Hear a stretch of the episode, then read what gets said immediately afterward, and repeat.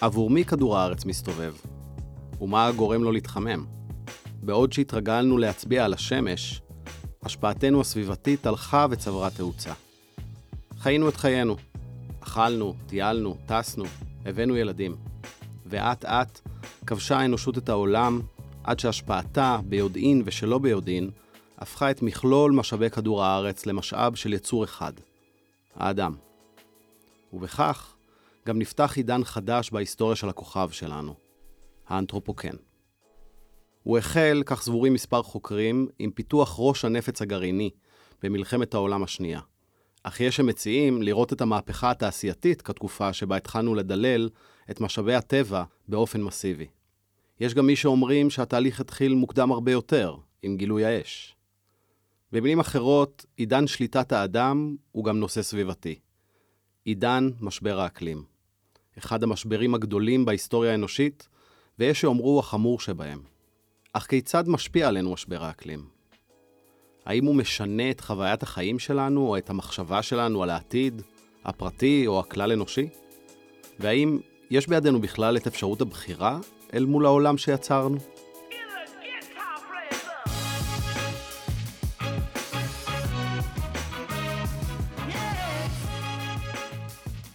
מצבי רוח סדרת פודקאסט בהפקת יחידת בוגרי ובוגרות מנדל. ב... זוהר אלמקיאס. ו...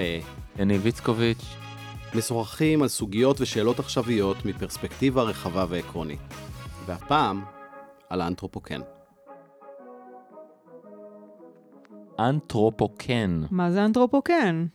מה זה אנתרופוקן? המושג אנתרופוקן, למי ששמע אולי אותו פה ושם, הוא קודם כל בא לציין עידן גיאולוגי, לא פחות, כמו שיש את עידן הקרח, או את עידן ה...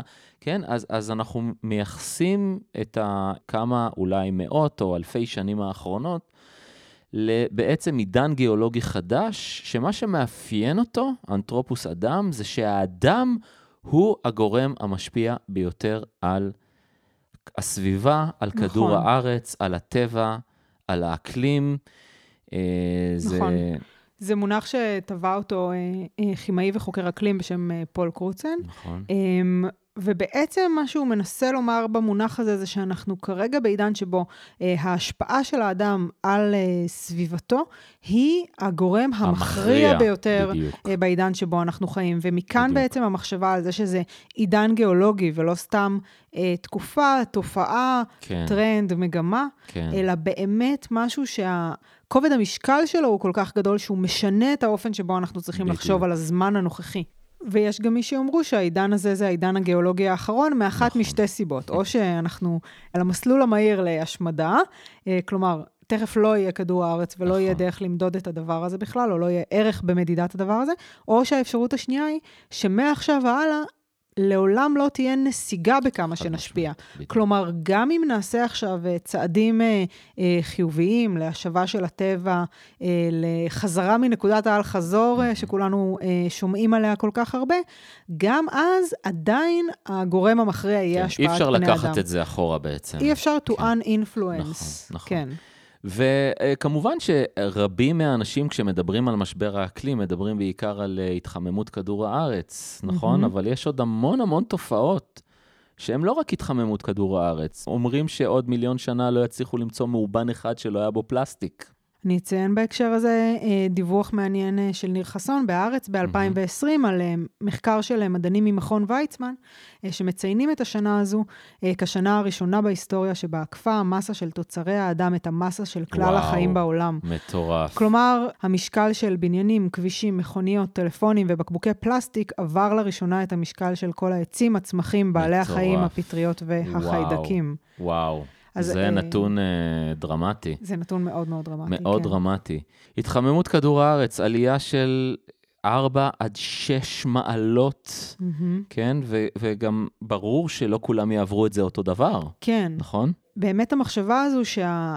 שינויי האקלים הם גם דבר דיפרנציאלי במובן החברתי, כלומר שקהילות שונות, אוכלוסיות שונות שממוקמות שונה בעולם אה, גיאופוליטית, אה, יעברו את זה אחרת. בטח. יש מקומות בעולם בטח. שכיום... כבר, כבר ש... היום. בדיוק, כן. שהם כיום כבר ב...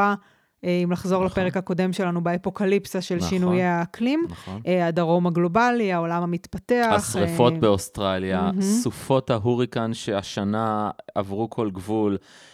אפילו בישראל, אנחנו רואים מה קרה כשהתחיל זרם של מהגרים כן. מהעולם השלישי. לעולם הראשון. מה עכשיו, יקרה כשפליטי אקלים יתדפקו על דלתות המדינות העשירות? דמיינו לעצמכם שכל תושבי מדבר סהרה, mm-hmm. שהטמפרטורות שם יעלו בארבע, ואי אפשר באמת יהיה להמשיך לחיות שם. מה יקרה לעולם? מה כן. יקרה לתהליכים פוליטיים? לסכסוכים צבאיים, תחשבו על גזענות, תחשבו על דת, תחשבו על כל הדברים האלה, וזה עוד לפני שדיברנו על הכחדת בעלי חיים, מינים שלמים שכבר נכחדו והולכים. כן.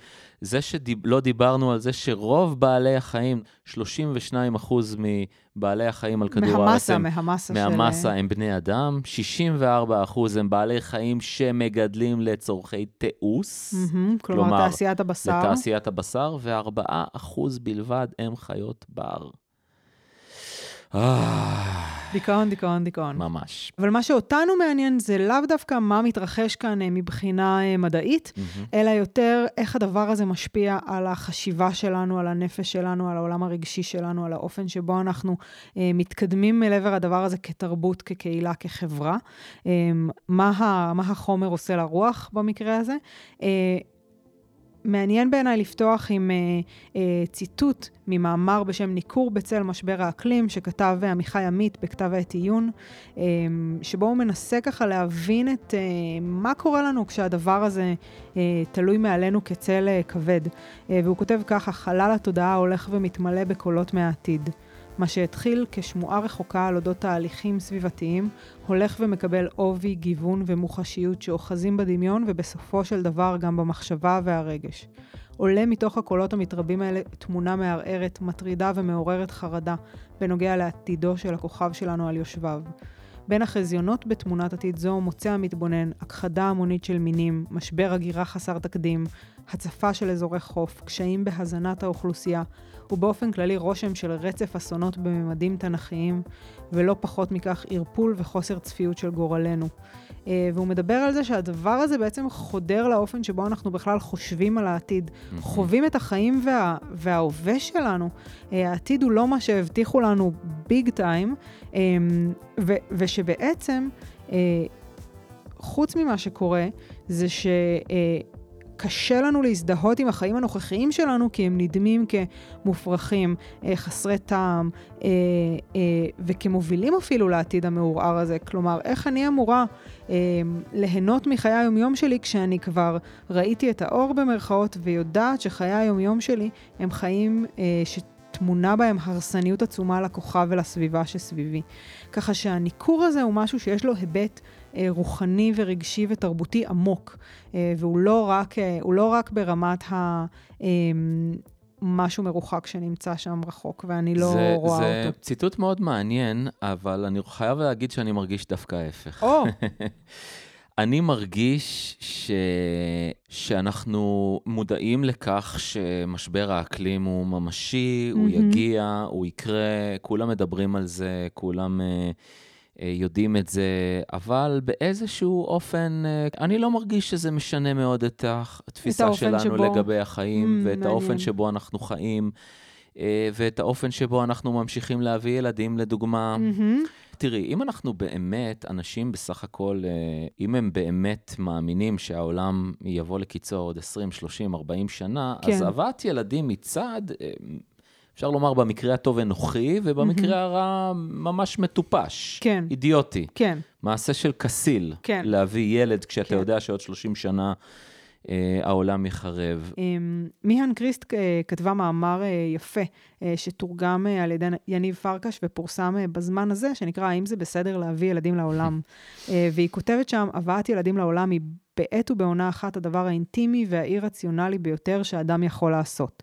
זהו מעשה שמניעות אותו תשוקות עמוקות כל כך, עד שקשה לדעת היכן לחפש את מקורן, וזהו בהכרח גם מעשה פוליטי. כן. כלומר, כשאנחנו עושים ילדים, גם אם אנחנו לא חושבים על זה, אה, אנחנו עושים גם מעשה פוליטי, וגם מעשה שקשור לעתידה של הפלנטה הזאת נכון. שאנחנו נמצאים עליה. צריך לזכור שאנשים הביאו ילדים גם במצבים הכי נוראים של חייהם. ועודם מביאים. ועודם מביאים, במצבי עבדות, נכון. במצבי עוני, נכון. במצבי הקשיים הכי... אה, זאת אומרת, יש פה משהו דווקא בנקודה של הילדים, שהוא כמעט, כמו שהיא אומרת, הכי אינטימי ואי-רציונלי. מהמם. זה כמעט over intellectual נכון. להניח שאנשים לא יביאו ילדים בגלל איזושהי תפיסה של עתיד או אפוקליפסה או וגם כיוצא להניח בזה. שזו בכלל בחירה להביא כן, ילדים. שזאת כלומר, בחירה, בדיוק. הישיבה הזאת בדיוק. אה, וההרהור כן, בכן או לא, כן. בעד או נגד, כן, אמ, גם היא מדברת על זה, שיש פה איזו פנטזיית בחירה, אה, והיא אומרת שמתפוגגת במהירות כאשר תופסים שהתנאים לשגשוג אנושי מתחלקים באופן בלתי שוויוני כל כך. כן. אמ, כלומר, אנחנו נמצאים בעולם שבו אין שום הבטחה אה, של המשכיות, וגם הרבה אנשים שמביאים ילדים היום, לקרוא לזה בחירה זה טיפה, אה, כן. זה טיפה מוגזם. ברור מוגזם, שיש מצבים זה שבהם זו מוגזם. בחירה, אבל אנשים גם עושים ילדים מכל מיני, אה, מכל מיני סיבות, בכל מיני תנאים, תחת כל מיני מצבים, והרבה פעמים גם אה, פשוט בגלל שהם לא יכולים לא לעשות ילדים. נכון. וברמה הפילוסופית מעניין אותי, כי אני, אני רואה לזה, אני רואה לזה ש- שני נימוקים או שתי סיבות או שני הסברים ללמה אנחנו נוהגים כמו שאנחנו נוהגים. מהמם. אחת היא באמת שהאדם הוא חיה אי-רציונלית לחלוטין, כן, שפועלת כפי שהיא פועלת מכוח ההרגל, הנסיבות מהמם. והשמרנות. כן. אז אנשים ממשיכים להביא ילדים כי ההורים שלהם האינרציה, הביאו ילדים. כוח האינרציה. כן, והתרבות. ו- וכמובן שהדבר הנכון לאדם הנורמטיבי לעשות בתרבות הוא מהמם. לנהוג באופן מסוים. ולעשות דברים כן. מסוימים, ובסדר, אז יש את אלה בפרדס חנה כרכור שעושים קומפוסט ו... אה, ולא יודע, מאמינים בכל מיני תורות בודהיסטיות, אבל בגלל שאני גר בפתח תקווה או ראשון, או זה, אז שם נהוג לעשות כל מיני דברים, כן. עד שיוכיחו אחרת. אני חושבת שאנחנו מתקשים אה, לתפוס אה, שינויים בקנה מידה כזה. מהמם. כלומר, יש משהו overwhelming, מהמם במובן המקורי של המילה, מכניס להלם, כן. מכניס לשוק, בלהבין scale כזה, סדר גודל כזה של, של שינוי. אנחנו מבינים מלחמה, אנחנו מבינים עוני, במקרה הטוב. אנחנו מבינים אה, דברים שקורים אה, ברמה המוניציפלית, גם זה כן. בקושי. כל מי שגר בתל אביב מנסה להבין מה קורה ברמה המוניציפלית ונכשל. אז אפילו העיר הזאת, ברור. שבקנה מידה עולמי היא מאוד קטנה, היא מרגישה מבלבלת. כלומר, היכולת שלנו לתפוס אה, מה קורה גלובלית, בעיניי היא מאוד... אה, ועוד בעתיד, מאוד, כן, כן. ועוד בעתיד. אה, כן. באותו, ממש באותו מאמר על אה, להביא ילדים לעולם, היא כותבת, אין לנו שפה מתאימה לדבר על כך שילד שנולד היום יחיה בעולם חם יותר מבכל זמן מאז התפתחות נכון, הציוויליזציה האנושית. זה נכון. עצם המחשבה המשתבשת, הלשון נכשלת. נכון. כלומר, יש לא איזושהי... לא רק בעולם שמתחמם, בעולם כן, שיכול להיות כן, יהיה כן, כן. רווי סכסוכים, אלימות ו... ו- וגם אם... ו- ו- ו- ומלחמה על משאבים. וגם, תשמע, אנשים, אה, אנשים אה, מביאים ילדים בעולם שבו יש ילדים חיילים. כלומר, ברור. אנחנו לא בדיוק, בעולם שבו בדיוק, יש אה, מיליון, בדיוק. אה, מיליון דברים כאלה, אבל באמת יש כאן משהו מעניין במחשבה, שעצם המחשבה שלנו משתבשת, שהלשון שלנו נכשלת. נכון. וגם אם אני אבין אין טכנית... לנו עוד שפה לדמיין בדיוק. מה יהיה. וגם אם, וגם אם אני אבין טכנית מה המשמעות של זה שהילד שלי יחיה מהמם. בשש מעלות אה, זאת אומרת, מעליי, מזגן. כן. אז אני אג- אגיד יהיה מזגן, או שאני אגיד, בסדר, אבל מה האפשרות השנייה שלי? לעבור את זה לבד? כלומר, יש משהו נורא אנושי ברצון לייצר לעצמך עוגנים, דווקא מול אי-הוודאות הזאת, לגמרי. דווקא מול העולם הקורס הזה. אז אני חושב שההסבר השני שלי הוא קשור מאוד למה שאת אומרת. חוסר היכולת לדמיין, אני חושב, אפוקליפסה מוחלטת. מהמם. ואני חושב שיש הבדל בין אפוקליפסה מוחלטת לאפוקליפסה מקומית, כן. או לדיסטופיה אפילו. כן. זאת אומרת, במובן הזה שאתה אומר לעצמך, אוקיי, אז משבר האקלים, עוד לא ראינו את האסון הגדול שלו. מהמם. עכשיו, האסון הגדול שלו זה לא שכל כדור הארץ ייחרב בבת אחת. כנראה שפתאום יהיה איזה קרחון שיציף איזה אוקיינוס, כן. שימחוק את זה, ימחוק איזה עיר או חצי עיר, ואז העולם יתעורר. זאת מהמם. אומרת, מה שאני אומר, בעצם אומר, אנחנו מחכים לאסון הראשון האמיתי הגדול. לא רק זה, אלא אסון שיקרה לנו. כן. כלומר, זה בדיוק נכון, הדבר הזה של, בדיוק. זוכר שאמרו לנו ב nineties יש ילדים רעבים נכון, באפריקה, לגמרי. ואתה היית אמור לענות, אבל מה זה משנה לי? אז לגמרי. תשלחי את זה להם. לגמרי. כאילו, המחשבה היא שזה משהו שקורה elsewhere. זה משהו שקורה במקום אחר כן. ולא כאן. ואם זה לא יקרה יקרה לי, כאן, בדיוק. אז אני בעצם אפעל, אבל כמובן שאנחנו יודעים שזה יהיה מאוחר מדי. זהו. את יודעת, הגענו, לת... אני לפחות הגעתי דרך השיחות איתך לתובנה מהמם. שאדם הוא יצור אופטימי חסר תקנה. זאת אומרת... עד אה, טמטום. עד טמטום, ממש. זאת אומרת, אה, הוא, האדם, אני חושב שזה, אפשר לבדוק את זה בהרבה מאוד, הוא, הוא פשוט יחכה לאסון כדי לעשות את השינוי. כן. ולרוב האסון... וגם אז לא, לא מאה. וגם אז לא, לא במאה מהמם. אחוז, אבל, אבל המזל שלנו עד עכשיו, המזל, אם אפשר לומר במרכאות, הוא שהאסון תמיד היה מקומי, תמיד היה חלקי, אף פעם לא טוטאלי. Mm. ולכן אני, אני קצת אמביוולנטי לגבי האופן שבו באמת משבר האקלים באופן ספציפי משנה את חוויית החיים שלנו. אמ, את מרגישה שהוא משנה את חוויית החיים שלך? אני מרגישה שהוא הופך להיות אה, כן אה, גורם של אימה אה, יותר נוכח אה, בחיי היומיום שלי, אה, ואני מרגישה גם שאם בשנות ה-90 היינו מודאגים מדאודורנטים, אה, ספריי כן. וספריי לשיער, ופחדנו באוזון. מהחור באוזון, חור באוזון, שהיום כן. היינו ממש בכיף ממש. לוקחים את החור באוזון הזה אה, על, על פני מה שיש לנו. כן. אמ, הייתה איזה מין נטייה לחשוב על, ה, על משבר האקלים או על איכות הסביבה כמשהו שהוא כמעט אה, בחירה צרכנית. כלומר, אם רק נשתמש במוצרים הנכונים ונמחזר וזה, אז אני עשיתי את אה, חובתי לחברה, אה, ואני בסדר, ויהיה בסדר. אה, ו... ובתגובה לזה אני מרגישה שעכשיו הדברים האלה נדמים כל כך חסרי טעם, מהמם. לא רק במובן שבאמת לזה שאני אמחזר או לא, יש פחות השפעה מאשר נכון. ללמשל מחויבויות של תאגידים וממשלות אה, לצמצם את, ה, את הפגיעה בסביבה או לנסות להחזיר אותנו אחורה אה, מבחינה אקולוגית. אה, זה, זה פתאום איזה רגע שבו לחזור אחורה זה דבר חיובי, נכון? פתאום נכון, אנחנו רוצים, נכון. רוצים פחות קדמה אם אפשר. נכון. אמ, בכל מובן כמעט. כן, נכון. אז, אז התחושה שלי היא שגם גם הבחירות האינדיבידואליות שלי הן חסרות משמעות, כי, כי שום דבר אישי לא יכול אה, להזיז את הדברים. ויש לזה, יש את אה, אנדריאס מלם שכתב מניפסט בעד אה, אקטיביזם סביבתי רדיקלי, כן. והוא התראיין לכלכליסט ממש לאחרונה ואמר בצורה מעניינת שהתשובה היא להפסיק להיות אינדיבידואל. מהמם. כלומר, לעשות דברים יחד עם אנשים אחרים ולהפוך להיות חלק מקולקטיב.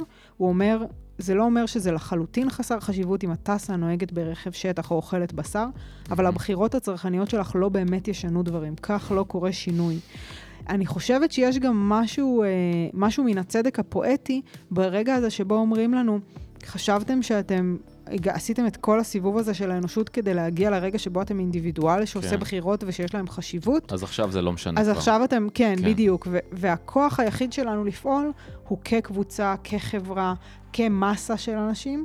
דוגמה מעניינת של אקטיביזם אה, ש- שקורה בעולם המערבי, מהמם. ב- אה, בתוך אה, המ- המקומות הכי שבעים בעצם של העולם, זה בעצם, כולנו היינו עדים לזה. פעילים שנכנסים למוזיאונים אה, ומטיחים פחיות של פירה ומרק עגבניות וכל מיני מנות חמות כן. למיניהם על, ביצירות אה, אומנות של ואן גוך ווורהול ומונה וורמיר, כן. ותוך כדי גם מדביקים, מדביקים את הידיים שלהם לקיר, נכון. אה, ונשארים שם למשך אה, זמן מה כדי אה, לדבר על זה, כשבעצם הרציונל הוא כאן להגיד, שימו לב מה אתם עושים עם המשאבים שלכם. שמים ציורים מאחורי תיבות זכוכית, במקום להסב, להסב מבט ולהסב תשומת לב ולהסב תקציבים לבעיה האמיתית שמתרחשת כאן. אה, יש אה, מאמר מעניין על זה של רונן אידלמן בערב רב, והוא שם בכותרת איזשהו טוקבק אה, בנושא. אה, אם לא יהיה עולם, לא תהיה גם אומנות. נכון. אז בעיניי זה מעניין, כי כשהתחלנו ככה את הפודקאסט הזה, דיברנו על שקיעת מדעי הרוח, נכון. ודיברנו על אם לא תהיה אומנות, לא יהיה עולם. נכון. או מה המשמעות של חיים ללא אומנות. ועכשיו אנחנו... אם לא יהיה ועכשיו עולם. אנחנו שואלים מה המשמעות של אומנות בעולם שחרב, בעולם שקורס, ואיזה מין דבר זה שהמצרכים הכי יקרים שלנו, שהאובייקטים הכי יקרים לליבנו, אה, זה יצירות אומנות. מאשר אה, החיים שלנו. מאשר חיים שלנו, חיים של אנשים, חיים של ילדינו, לאלו שהחליטו כן להביא ילדים לעולם. אה, כן. אז, אז כאן אני חושבת, יש איזשהו היפוך מעניין כזה של מה קורה לתרבות כשאין עולם.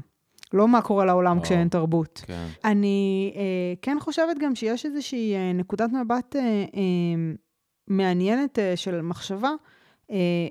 שלא תבין אותי לא נכון, אני, מהמם. אני חושבת שהאנתרופוקן הוא דבר אמיתי, מהמם, אני לא מכחישת אקלים. כן. אה, אבל כן אה, קראתי טקסט מעניין אה, אה, של פיטר ברנן באטלנטיק, שתורגם אה, לאתר אלכסון, שמדבר על זה שהאנתרופוקן הוא, הוא מעניין כניסוי מחשבתי, אבל אה, שבטווח הרחוק, מה שקורה עכשיו הוא לא תקופה גיאולוגית, הוא מהמם. מקסימום אירוע. כלומר, וואלה.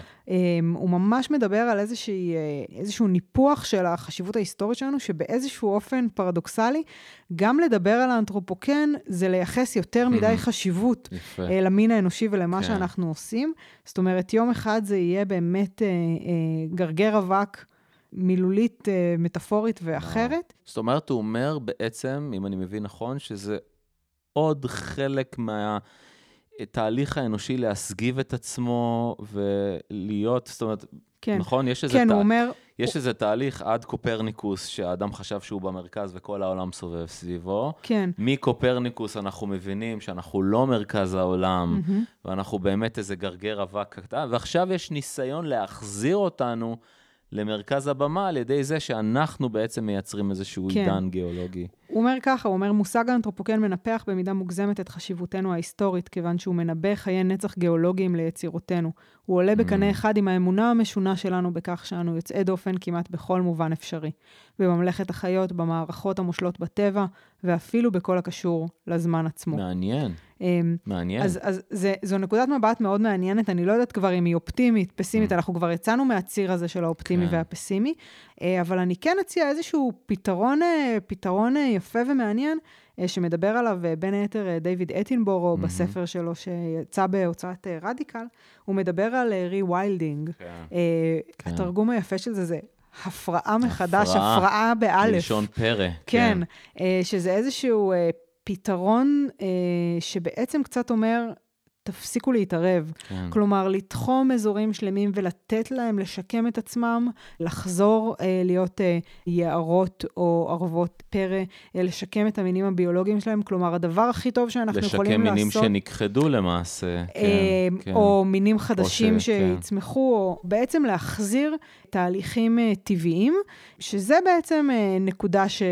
שאני קצת אוהבת, כי כמו הרבה מהדיונים שלנו, הדיון על הפסיכדלים והדיון על סוף העולם, והדיון על הפוסט-הומניזם ש... שהיינו בו, היא קצת אה, מזכירה לנו את הגודל שלנו. כלומר, היא קצת אומרת, הדבר הכי טוב שהאדם יכול לעשות בשלב הזה, זה להפסיק להיות עצמו, להפסיק להתערב, להפסיק לחשוב שהוא יכול להוביל משהו כן. הלאה, באיזשהו מקום להוריד את הידיים מההגה ולתת ל, לתת לטבע לקחת, אה, שזה לא אומר להמשיך לפעול כרגיל. זה טוב, אומר להפסיק כרגיל לפעול. אני אסיים ב- ב- בנימה הפסימית שלי, ואני כן. אומר שלהערכתי אין שום סיכוי להפרעה, באלף. באלף. מכיוון שהאדם, אה, כמו שאמרנו במהלך כל הפרקים כאן, ברגע שיש לו שליטה, הוא לא יוותר עליה, מהמם. ואותן ריאות ירוקות, גם, זה גם, את יודעת, המושג ריאה ירוקה, הוא בעצם גם סוג של אנתרופוקן, כי מהמם. בעצם זה כמו, את יודעת, זה כמו שבמפעל יש איזה גינה. כן. מישהו פתאום עושה איזה גינה, כן. ושותלים שם ירקות ופירות, אז גם על כדור הארץ יתחילו לעשות כאילו ריאות ירוקות, שיש להם תפקיד של מהמם. ריאות ירוקות. זאת אומרת, בעצם הטבע מקבל איזשהו תפקיד כן. של להיות ריאה ירוקה. וזה גם מושג קצת אנתר- אנתרופוצנטרי, ש... ממש. שחושב שכל העולם בנוי לפי האנטומיה שלנו. כלומר, בדיוק. אנחנו המטאפורה יכולים של לקבוע. בדיוק מהמם. מה יהיה ריאה ירוקה כן. ומה יהיה... ו- ואני אני מרגיש שזה רק ילך ויהיה הרבה יותר גרוע, שאנחנו נשתלט על עוד ועוד משאבי טבע. אה, ולצערי הרב, כמו שאני רואה את זה היום, אה, כנראה שמתישהו אנחנו נפגוש את האסון הראשון. אני מרגיש שאנחנו הולכים לקראת האסון הזה. אני, אני, אני לכשלעצמי ולמשפחתי מתחיל לחשוב על, אני, את יודעת, אני קורא ספרים כמו הדרך, ואני כן. חושב, אוקיי, אם מחר זה אני ובנותיי שהולכים בדרך מהמם, בעולם אפוקליפטי, איך אני מגן עליהם? מהמם. זאת אומרת... אה, זה מדהים איך הדברים האלה גם, זה בדיוק מתרגם שוב לאינדיבידואל. נכון. כן, כי, כי, כי, כי הקולקטיב גם, לתפיסתי, הרבה פעמים מכזיב. גם האינדיבידואל מחזיר. וגם האינדיבידואל מכזיב, וכולם מכזיבים. אין לי אלא לייחל שבפוסט-אפוקליפסה, אה, הגרעינית, האקולוגית, כן. המלחמתית, אה, מה שהיא לא יהיה, אה, מישהו ימצא אייפוד ישן, וישמע את הפודקאסט שלנו, ויחשוב נכון. איזה תשדורות מצחיקות מכדור הארץ. אי אז כשהם חשבו שמדעי הרוח זה חשוב, ואולי ששווה כשהוא ישמע לדבר את על זה. הפודקאסט, הוא יחפש קבוצה של אנשים, יהפוך לקולקטיב, ולא, ולא ינסה לעשות את זה לבד, כי לבד אין. לו סיכוי. לגמרי, עולה. ושלא נדע עוד מלחמות גם נכון. על הדרך. תודה לקהל שלנו שהחזיק איתנו את השני פרקים האחרונים, שבאמת אה, לי בא סך הכל אה, ללכת לים עכשיו. וואו, אה, תודה וסליחה. תודה וסליחה.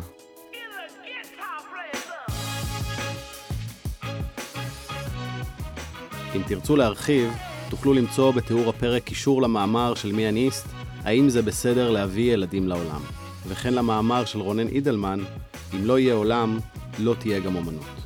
הפודקאסט נוצר על ידי יחידת הבוגרים והבוגרות של מכון מנדל. ייעודה של היחידה הוא להרחיב ולהעמיק את ההשפעה של בוגרים ובוגרות על החברה בישראל. היחידה מציעה תהליכי התמקצעות, ליווי, עשייה וחיבור בין בוגרות ובוגרים. תודה שהאזנתם, מוזמנות ומוזמנים לעקוב אחרינו בכל אפליקציה בה אתם מאזינים. תודה לזוהר אלמקיאס ויניב איצקוביץ', לתמיר קליין, עורך הסאונד, למרום גינסברג על הסיוע בעריכת התוכן, אני עמרי בן דור.